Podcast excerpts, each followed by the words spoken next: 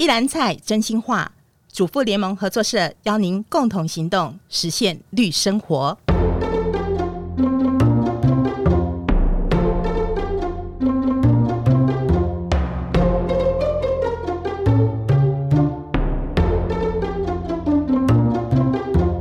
大家好，我是合作大小事单元的主持人淑慧。在这个单元里呢，我们要跟大家分享合作社的理念、人物故事，还有活动的讯息。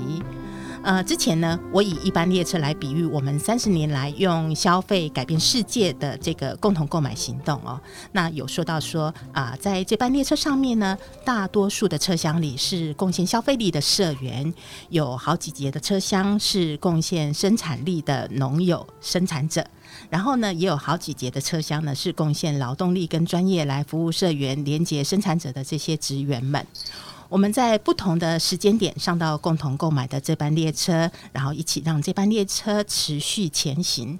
今天呢，我们就要把镜头，嗯，不是镜头，应该说是麦克风了哈。我们要把麦克风带到生产者的这节车厢，嗯。常常利用合作社产品的社员呢，应该会发现，我们合作社很多产品在其他通路呢，其实并不常见。合作社开发安全、减添加或者是无添加、友善环境、友善劳动者的产品，尤其呢，我们很重视对原乡经济、原乡部落友善耕作农友的一个支持。那我们合作社架上的这个一日鲜较高笋啊，有机脆笋、有机笋蓉、有机姜糖、有机蔗糖，之前还有糯小米哦，是来自嘉义茶山部落的茶山杂粮产销班。那茶山杂粮产销班呢，是二零零九年八八风灾之后重建而成立的。以部落族人最初的这个共享的精神，选择适合当地耐旱的这个原生种杂粮，共同耕作，种出来的农作物呢，就统一管理行销，然后所得收入呢，也会按照每位班员的一个劳动付出结算分配利润这样子。那联合国呢，把今年二零二三年定为国际小米年。跟着小米复根，还有就是原民部落保种留种的这个议题，我们特别邀请到曾经参与部落重建的刘南英来跟我们分享部落重新站起来以及茶山杂粮产销班的故事。南英好，你好，大家好。我算是第一次跟南英见面哦，因为之前这个六月十号，南英在我们共同购买三十周年园游会的这个室内展场的部分有一场短讲啊，因为那时候我在户外场有工作任务在身，所以也没能进去听南英的这个短讲，还没有那个缘分跟南英好好的来聊一聊。那我们说因缘际会，因缘际会。制作人有会呢，就安排了这一集让我来访问南英，终于让我有机会跟南英面对面听南英说故事了。谢谢。我想先请南英介绍一下自己，也跟我们说说你跟茶山部落茶山杂粮产销班的一个因缘，还有就是当年八八风灾之后参与重建的这个故事。好，谢谢主妇联盟的邀请。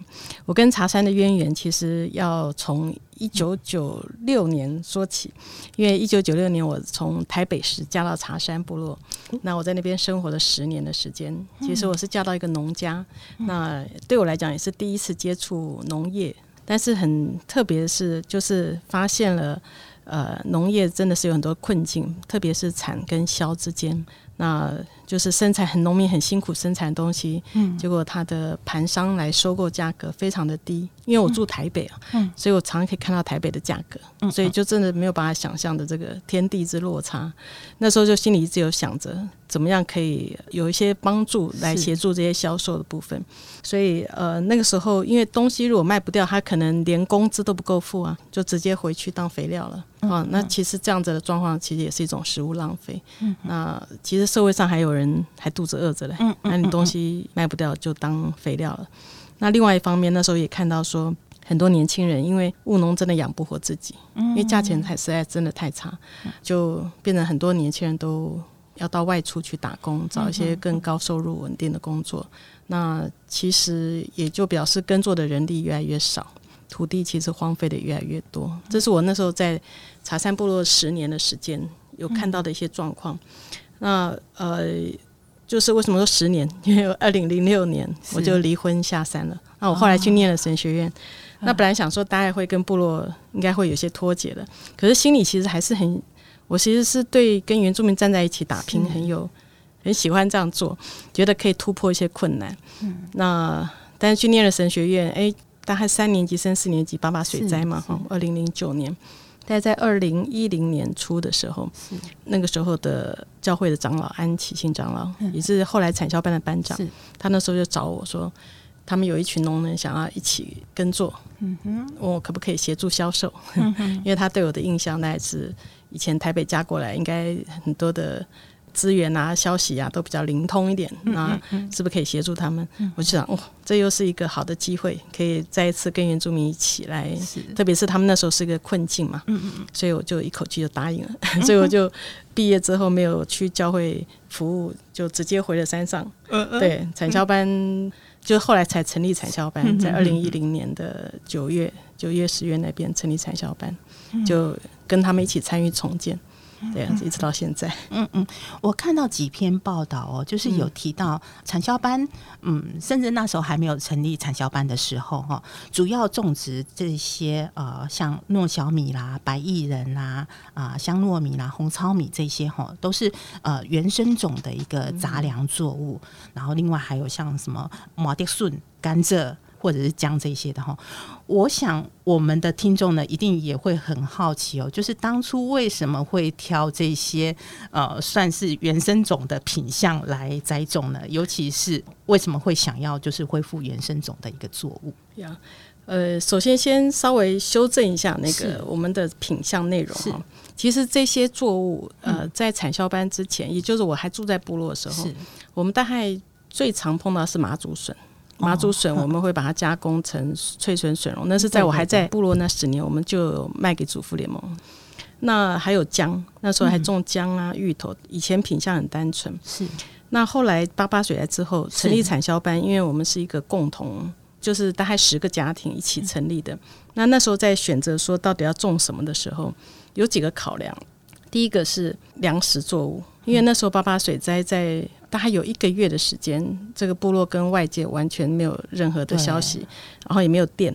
那我听说在那个时候，大家冰箱都没东西了，已经要到山上去找东西吃了。嗯嗯。所以当时他们在耕作的时候，第一个考量就是说，这些东西基本上一定是要先喂饱自己，喂饱族人，这是第一优先。所以一定是食物，所以他不会考虑呃所谓的一般高经济作物。就是像咖啡啊，或者是这些这些观光的作物。那第二个就是原来的大宗作物，像麻竹笋、焦糕笋这些笋类的东西，都是焦糕笋是阿里山的整个阿里山的特产。麻竹笋本来就在我们这边南山村种的比较多，是。那这些都算是大家很熟悉的作物。所以如果我们可以把它再进入到加工处理，是就是说可以提高它的价值，而不是像以前都是盘商来收购，盘盘商收购价钱就很差了。对对，所以就是先以大宗作物大家熟悉的作物为主。那原生种的杂粮呢？以前其实有种，但不多。像原生种的那个香糯米，香糯米安长老他一直都有种。嗯、那这支品相很特别，我们会说它是周族的传家之宝。哦、为什么呢？嗯、因为安长老他还在几十年前哦，我想应该年纪还小的时候，不是也没有嘛，他也是算比较年轻，也没有年纪还小。就是这支品相原来是在我们周族北边部落在传种。嗯我就听他们在讲，就是有一个奶奶，她就交代她的孙子，因为她的孙子要到三美，我们南边的部落当老师，她就告诉他说，如果你不种，一定要交给别人种。好，大概我想二三十年应该有了。那安长老就是那个时候拿到这个种子之后，后来我听说，现在整个阿里山应该只剩下他在种，所以当时我们产销班成立的时候，他手上还有这个品种的种苗，对对对。因为它每年都种，量不多，但它都一直有在种，所以产销班因为就大家一起耕作嘛，又有种子可以把它做量比较多的复耕出来。那小米跟白薏仁这两个也是种的不多，就但手上都还有这些种子，嗯嗯。因为以前这些原生种杂粮大概都是自用为主，很少在销售，所以我们。自己有的就是小米、白薏仁，嗯、还有这个香糯米，这三个原生种的品种是原来手上就有种子，那只是透过产销班再把它扩大耕作出来，达到一一点量可以来卖这样子。那红糙米跟红糯米这两支红色的米是回故乡的米。那所谓的回故乡的米，就是当时我们因为开始耕作，我记得嘉义大学一个刘启东老师，还有台南农改场嘉义分厂陈荣坤主任，当时那他们都曾经在周族的部落采过这个品种，是，所以他们拿回去纯化保存起来。后来听说我们有一个杂粮产销班要复耕重建，所以他们就把这个品种的种送回来给我们，让我们再种。就是这些原来在周族部落采的种，是，所以回故乡了。所以我们目前就是有香糯米，白色的香糯米，红色的香糯米，红色的糙米。白色的薏仁，白壳的薏仁，还有这个小米，这五支原生种的品相。那我们在种的时候，当然我觉得在情感上是呃有一个这个是祖先的东西，对对对，就是这种可以把祖先的好味道种回来。嗯哼嗯哼。那另外一个，其实我们也发现祖先的东西不但是。那个味道熟悉，是它营养价值也很高。后来我们就去查这些东西，诶，它其实都是有很高的营养价值。然后另外一方面是我们在种的时候发现它也非常的抗极端气候哦，就好像小米，小米我们曾经种过台东八号，就是改良场的品种，但它的节穗很多，然后生长表现非常好。就是比我们传统的可能穗更多啊，这样子。可是刚好那一年有一种病害 是小米的病害，结果我们种了一大片的这个台东八号，就几乎全军覆没。对，但是我们另外一块种的是原生种，虽然叶子有一点枯黄受影响，但是都一样可以收成。所以有很多个状况，我们就发现说原生种它确实有一个坚韧的生命力。像薏仁也是，我们的那个白薏仁啊，它结实很多，因为。我们本来也有种红薏仁，是它应该也是属于改良场的品种，红壳的。市场上代卖很多红薏仁，对对对，他们就说红薏仁是免浸泡，口感好，好很好煮，然后口感又不错，软软的。呃，我们也种过一两年，后来发现第三年空包蛋不能自己留种，我们就说啊，不能留种的不叫种子，我们不要种。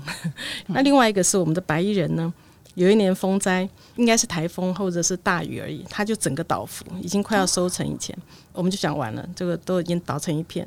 结果一这个风灾一过，它就自己站起来了。我们就这就是原生种，他们说这就是原住民的艺人。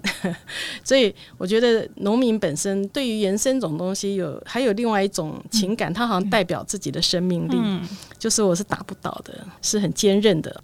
祖先在这个土地上可以种到现在，我也继续种下去。我觉得它有一些代表性，嗯，但是当然说实在，在销售上是我们一直以来最大困难，就是因为大家不认识原生种。第二个是原生种因为没有改良过，所以它很多都需要浸泡，料理程序比较复杂一点。嗯那其实如果没有好好的介绍或者是试做，就是它很难做推广。嗯，就是如果使用低，你种的就会越来越少嘛。对就去年种的还没卖完，今年当然就要少种一点。可是我们其实另外一方面也是会有这样担心啊，因为好不容易把种子富裕出来了。照理讲，应该要越来越多，越来越多，对不对？让让这个很耐旱、抗极端气候的这些种子可以更多嘛？哈，那就还需要努力，需要大家一起努力。原生种哈，就是有强韧的生命力，没错，没错。我想我们过去哈，其实大家比较没有那个保种，尤其是保留原生种的这样的一个概念。那现在呢，就是受到这个气候变迁的影响啦，然后牵涉到粮食自己，然后保有农业韧性的这些议题，留下台湾。特有的这个原生品种哈，就显得特别特别的一个重要这样子。嗯、那我也很想知道，就是说啊，当年我们合作社跟茶山杂粮产销班是怎么开始这个合作的机缘的？其实那个机缘应该就是我还在山上那十年，嗯、因为那时候我们我的夫家他们就是想要把笋做加工，哦、所以笋做脆笋跟笋蓉，嗯、那结果发现就卖不掉。那那时候我是到处找，那时候合作社可能开始也没有很久。几年的时间，嗯、那时候我记得窗口是那个秀翁秀玲，哦、秀玲，所以很这很早见，嗯、美川秀玲都是那时代的，所以后来是陈杏林，杏林是有一段时间做我们的窗口，嗯、我我们从杏林身上得到很大的激励，嗯、因为他真的是跟农民站在一起，嗯、就是他会来看，然后我们碰到任何困难跟他讨论，他都可以解释这些产品为什么是什么状况，嗯、那。就他是很好的社员跟小农之间的桥梁，我觉得是很好的桥梁。他可以理解我们，然后支持我们，然后告诉我们怎么解决困难，然后你可以对社员这边来说明小农的困境或状况，让这两个部分可以沟通的非常通畅。那时候我们就觉得真的很受支持。对，早期我们就是这样，就是跟主妇联盟带就是笋方面的接触，还有姜，那时候还有姜跟芋头嘛。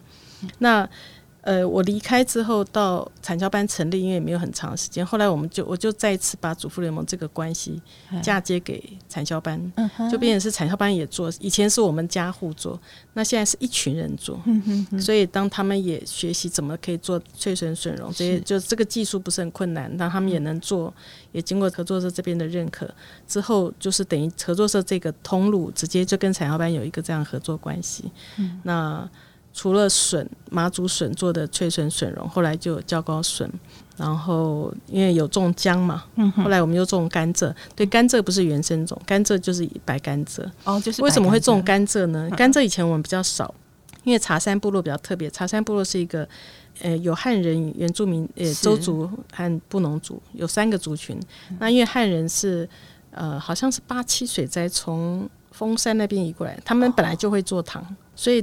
制糖技术是茶山的平地人本来有的技术，哦，后来其实我们是跟他学习，但是他们没有做有机，那因为我们一开始就做有机，所以我们就在摸索怎么样做。种植有机的甘蔗，然后怎么制糖？嗯，然后因为有姜嘛，我们有有机的姜，所以我们就会做有机蔗糖、有机姜糖，所以就会有多一些这样的品相，这样子。我觉得有机姜糖对我们很多女性朋友来讲的话，非常好，生理期的时候很好的 一项产品，这样子哈。那呃，其实我自己呢，也有一点点。在农村农业生产现场的一个观察，像我跟我先生呢，我们是二零一七年开始在啊、呃，我公公留下来的田地种水稻，然后耕种的面积、生产的规模不到的时候，哈，就有一些工作其实就没有办法由机器来完成，得要人力去操作这样子。但是呢，能够一起务农的。年轻体力又没几个，然后或者是说他们也没有办法常常来支援，有时候就会觉得啊、哦，好累哦，好孤单哦，很难撑下去，有会有这些比较负面的一些感受这样子。那我们知道说，台湾很多的这个农业现场，主要的劳动力其实也都有年纪大老化的这样的状况。还有就是农村地区的年轻人口外流这样的一个情形，虽然说这几年国家政策上面呢，其实也都蛮大力的在鼓励所谓的地方创生，年轻人回乡，但是我不知道就是说茶山部落的这个情况是怎么样呢？我想请南一也跟我们多分享一下一些部落的故事。就是这些年来啊、呃，年轻人或者是说青壮年啊、呃、返乡的这个情形多吗？然后部落又是怎么样活络起来，做出了怎么样的一个成绩呢？呃，我想其实我没有办法代表整个部落，嗯、因为产销班只是部落里面的一个组织。好，如果从整体部落来讲，它是算是少数人，是啊，不是很多数的人。嗯、但是产销班一成立刚开始的时候，因为那时候八八风灾很，大家很辛苦，所以。就是你耕作但没拿不到钱，这种事情是很少人愿意去做，因为那个时候大家都算灾民嘛，哦，就是很多地方都会说，诶，如果你种一天给你一千块，以工代赈啊，或者什么，之前其实也有机构这样子做，那后来也是因为这个钱拿得太慢，这个组织就散了。那我觉得一开始呃，应该要回归到这个产业怎么可以重建起来。我觉得像安长老就安班长，他带着这一群人，大家愿意用。原住民熟悉的工作方式，就是集体耕作的方式，一起共耕，这是一个很重要的基础。那因为一个人耕作很辛苦嘛，哈，一两个人。可是我们那时候十个家庭，一户大概一到两个人力，这个也差不多是这样嘛，就是不是爸爸就妈妈。那年轻人可能出去了，所以我们一开始的时候，其实这些人都是中壮年，应该是这样说，十几年前嘛。现在他们都已经，我们现在年纪最长的班员七十八岁了哦。你看他十三年前他已经六十几岁，那在六十岁了以前四十来岁，大概就是四五十岁差不多开始的时候。这一些都很算算是很有耕作能力的这些中壮年，那他们一起耕作，其实你如果在他们当中，你会发现他们很开心的，你根本感觉不到他是灾民，因为集体耕作早期，其实平地好像也是这样，以前会轮换工嘛，嗯，就是今天做你们教的，然后做完隔天做谁家，类似这样，所以换工轮工这种是。原住民也好，或早期的平地农民都很习惯的一种工作方式，只是后来。你跟社会接轨，大家都什么都要钱，所以你要请工就要钱，已经没有在换工了，就是要花钱请工。那产销班一开始成立的时候，大家就先决定说说，我们是一起工作，一起租地，一起耕作，一起分享，一起什么都一起就是了。好，因为我们大家都一无所有嘛，所以一起就是 就是我的左手右手，我的双手双脚，大家一起这样子。所以我觉得有一个单纯的一起的念头开始，然后我们刚开始的时候，当然也就定了一些算是经营规则了哈。那我们有一个最基本的就是一条龙，因为以前剥削很严重，所以我们当然就很单纯的想象着说，我们一定要自己卖，从种到卖都要自己来，嗯，嗯，这样子的话是能够掌握最合理的收利嘛，哈。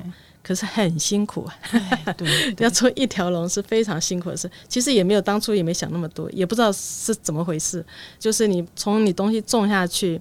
到你需要后置，到你需要筛检、包装，还要定价，还要看市场，还要销售，还要推广，但还有客客数，还有很多的问题啊！但是我们就这样走来了，嗯嗯，因为当时这样决定，我们就这样走来了。那东西要卖掉才有钱啊！对班员来讲，这是更辛苦的事情，因为以前大概我如果种出来，哦，将整片人家来给您包五万块，就把你说定了，说走了整批东西，但是我们。既然想要创造更合理的收益，你就要付这个代价，你就不能现在很低的价钱卖掉，你还要想办法加工，你还想办法怎么样能够卖到更好的价格。呃，所以第一个是大家一起耕作会有开心，在一起销售呢，当然看到东西慢慢可以卖掉，被人家喜欢，价格又比你原来的价格要更好一些，其实有相对的安慰了，哦，相对的心理的宽慰。那另外一方面是。因为一起耕作的时候，我们那时候就有分太阳下工作。刚开始我记得太阳下一小时一百块。屋檐下一小时八十块，我们是真的这样开始的，哦、就是因为大家先讲好平常工钱怎么算嘛。对，对，对，对，那我们当然也有，因为每天都在计工啊。然后到年底的时候，如果真的有钱，我们可以分配，我们就会真的用贡献度分，因为我们都在记每天谁贡献几个小时这样子。嗯、对，就其实它是有合作社概念，我们是不知道是合作社了。我们但是我们就有大概这样的概念，因为想说要一起工作，你总是要有一个公平的机制。然后平常怎么算工钱，然后你。你真的到年底真的有钱可以分配的时候怎么赚？这样，所以我们一开始就定了这些东西，就这样走过来。我觉得一起耕作是有一个不一样的特性，也可以把这个大家愿意做的这种心激发出来。那也是因为长辈这样做嘛。是。后来我们其实一开始就很希望年轻人做，可是，一开始产销班的时候，不过真的没什么年轻，没有没有。如果是稍微青年一点，大家都出去工作了。呃，早期他们就出去外面工作，所以。水灾开始也回不来，因为你更没有什么工作机会。那到现在，其实我们产销班到现在今年已经十三年了，到第十三年，大概这一两年才看到一些契机，年轻人的契机。呃，有一些是回来的，那回来有一些人也是在外面觉得。整个环境不是很好，回来。那还有一些是他本来自己有土地在耕作，他也觉得说，我怎么做这么久还是赚不到钱。嗯、所以刚刚产销班当然已经有十来年的时间，我们有自己的品牌，有固定自己的价格通路，虽然很辛苦，但至少还站着，至少还是站着。所以。就开始有人愿意想要，是不是可以加入？是。那其实加入的人，说实在，这十几年也是来来去去。是。一方面是真的能够在太阳下工作人越来越少。嗯嗯。现在很多政府的案子，可能你也很轻易可以拿到比较多一点的薪水，虽然很短期，但是都比较没那么辛苦。嗯嗯。你可以在太阳下工作不容易，所以真正会留下来的，目前大概我们还有几位年轻人，不多，但是。对他们很很珍惜，对，至少他们还愿意在太阳下很辛苦的工作，承担很多已经是长辈班员没有办法做的事情，劳劳动的事情，操作机器啊，搬重物啊，对，所以现在才开始有一些年轻人看到他们，就大家都很开心，特别长辈班员。那我们产销班的这些伙伴们呢，有没有觉得有些什么是比较挫折的，或者是说在需要多一些的能量跟时间去克服的一些事情？呃，不同时期的挫折不太一样。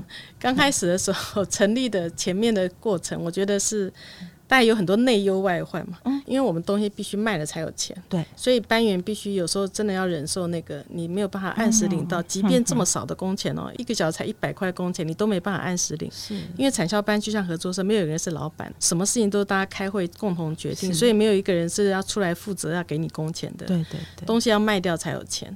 所以当然会有拿不到钱，就会有很多的一开始资金的困难。对，资金到现在都是个困难，因为我们不是集资来的嘛，嗯嗯，我们不是像合作社还有社员一一起多少钱，我们没有，我们当初都是零，真的都是零开始的。所以我们没有集资，没有周转资金，到现在都还是这样。所以每次财务的这种压力，其实有时候是一个周转的压力。嗯、我们常常说，如果我把库存卖掉，我就有钱了。嗯、我们现在常常最大的挑战就是仓库还有东西卖不掉，卖掉我就可以按时发工钱了。嗯、所以我觉得。整体最大的挑战应该还是销售的量能还是不足，因为我们我们全部的人他需要负责生产到销售，我们没有办法，因为人很少，所以即便我们有些年轻人，他要负责财务，要负责行政，负责种完以后所有的事情。那外面种就是归种嘛，就是我们户外工作人员已经很辛苦了，但是种完之后一直到卖那个有很多事情，那我们就只有两三个年轻人在处理。就是很多的事情在很少的人手上要完成，没、嗯、你没有一个什么行销部门呐、啊，还、嗯、或者是有一些什么可以宣传呐、啊，可以干嘛？大家都兼着做，兼着做，所以整体上我觉得还是在销售上面比较不足了。嗯、那一开始的时候，我觉得还有另外挑战，就是别人并不看好你嘛，对，就是说，哎，原住民灾民。又要做有机，怎么可能？呃，这个因为那时候都是整体都是惯性，对对。所以一开始我们为什么做有机？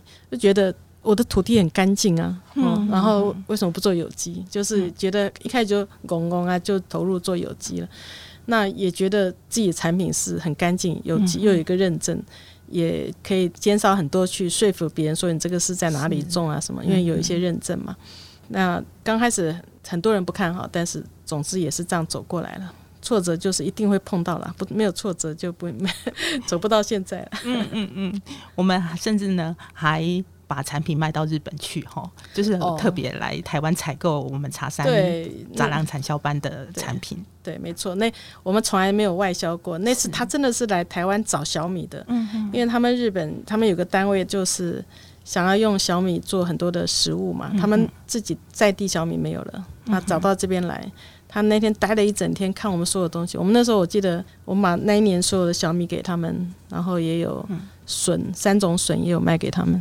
我们尚且还不知道什么叫做外销嘞，所有的名词跟过程都是从零开始问来的。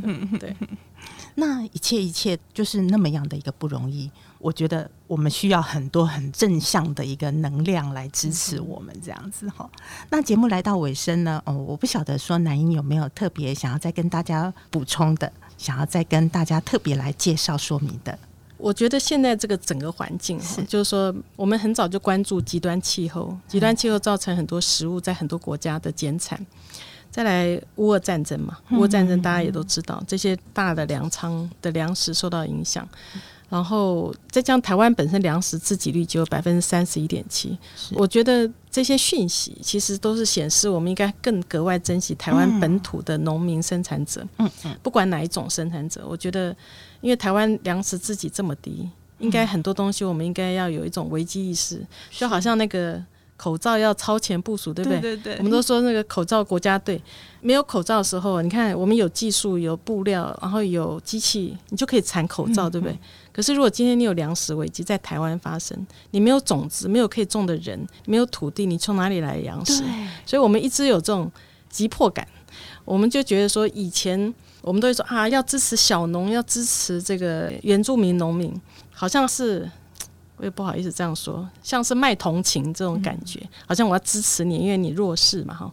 可是我现在觉得说，其实应该要转换一点观念，就是一个共生的概念，就是说合作共生、互助共好，就是大家其实是。彼此需要嘛，应该这样说，对吧？嗯，就是我有土地，我有可以耕作的人，我有种子，我有食物，应该你有需要。是。可是现在可能在都市人都没有感觉到需要，因为到处都可以吃到东西，买到东西。可是我觉得这个观念如果越早开始，你会为着食物的永续来多采购这样子的农民，多支持一下现在的农民，因为现在农民都已经是中高年龄。如果这个年龄层没有下一代进来，农业真的就会断。嗯、那他的下一代为什么要进来？看着爸爸妈妈那么辛苦，东西卖不掉，又没有什么钱，嗯、那他怎么回来？对。那如果消费者这边可以像主妇联盟说，用消费力改变世界，就是消费力真的可以改变很多事。对。如果今天大家有意识的来用消费力来支持这样子的生产者，嗯、台湾这些农民生产者。让他的东西都不用担心没有地方去，不用担心卖不掉等等。那他的下一代会觉得，哎，不错啊！我的父母亲在我我们家有土地，东西种的那么好，又有技术啊、呃，有品牌，东西品质那么好，然后还卖得掉，那他就回来，了。对啊，他就回来种啊。嗯、但现在还不到这种气候，所以我实在是希望消费者。这个要努力一点，因为如果消费者不努力、不看重这件事情，嗯，我们的农民真的会越来越少，可以耕作的农民会越来越少。台湾不是没有土地，台湾不是没有可以耕作的人，是可以耕作的人都在都市里面求生存。嗯，那为什么不要给他一条路，让他回去耕作呢？嗯，而且现在当然很多科技农业好像很很盛行嘛，因为人少，大家都用科技。可是我都会想，哪一天如果没电呢？台湾也有电的问题呢。你今天所有东西都靠科技。万一没电的时候，你所有的人都零呢？那谁还可以用他的劳力种给你吃？嗯，哪一块土地还可以因为人的劳力而可以长出东西来？人本来应该这样子，是土地本来就是这样，你耕作它就长东西出来嘛，它就是来喂养人。土地就像是妈妈一样，它就要喂养你啊，它不一定需要很多的科技才可以生长食物，可是这些。靠着人的智慧跟人的劳力所产生的这些这样子的东西越来越没有了，你不会紧张吗？所以我们实在是，如果有什么话要说，就是我还是在呼吁那个消费力一定要起来。要有意识到，我现在吃的是什么东西？我为什么吃这个东西？我可以有很多选择，为什么要选择这个？为什么要支持台湾本土的农业？我觉得这才是重点呢。这是我很心里的话。希望我们所有的消费者呢，都能够看清楚，都能够想明白，就是我们跟生产者，我们跟这片土地呢，其实是在一个合作共生、互助共好的这样的一个关系上面。真的非常谢谢南英的一个分享。我记得在《金周刊》的几年前的一篇关于我们产销班的一个报道里面，哈，我读到一句我自己很有感觉的一句话，就是说，分担的痛苦是一半的痛苦，分享的喜乐是加倍的喜乐。那我想有伙伴们一起分担，一起合作前行，那个痛苦辛苦是一半的，甚至是三分之一、五分之一、十分之一、百分之一的。但是那个分享的一个喜乐，绝对是加好几倍、好几倍的哦。那当年莫拉克风灾受到重创的这个茶山部落，依靠着这个共同的一个信念，以原住民最熟悉的这个集体工作的模式，共同耕作、共同销售，然后共同分享收益，在大家齐心协力之下呢。啊，用这个不撒农药、不用化肥、友善耕作的方式，种出了我们这个原生种的杂粮。然后也发展在地的农特产品的一个加工，用共耕共识的这个概念，活化了部落里面废耕已久的这些荒地哈。然后透过部落传统自给自足的一个生活方式，重新在自己的土地上站起来，然后也创立了产销班，成立品牌，甚至把产品都卖到日本去，这样子，这真的是很让人佩服。然后也让我在利用合作社架上的那个蕉膏笋啦、笋蓉啦这些产品的时候呢，我都有一种与有荣焉的感觉。谢谢这一集节目呢，呃，我们非常谢谢南英的一个分享，吼，就为各位进行到这边，谢谢大家的收听。我们是主妇联盟合作社，加入我们一起用责任消费改变世界。喜欢我们的节目的话呢，可以介绍你的亲朋好友们一起收听，然后也非常欢迎留言回馈我们你的收获跟感想。我们就下回见喽，谢谢南英，谢谢大家，谢谢。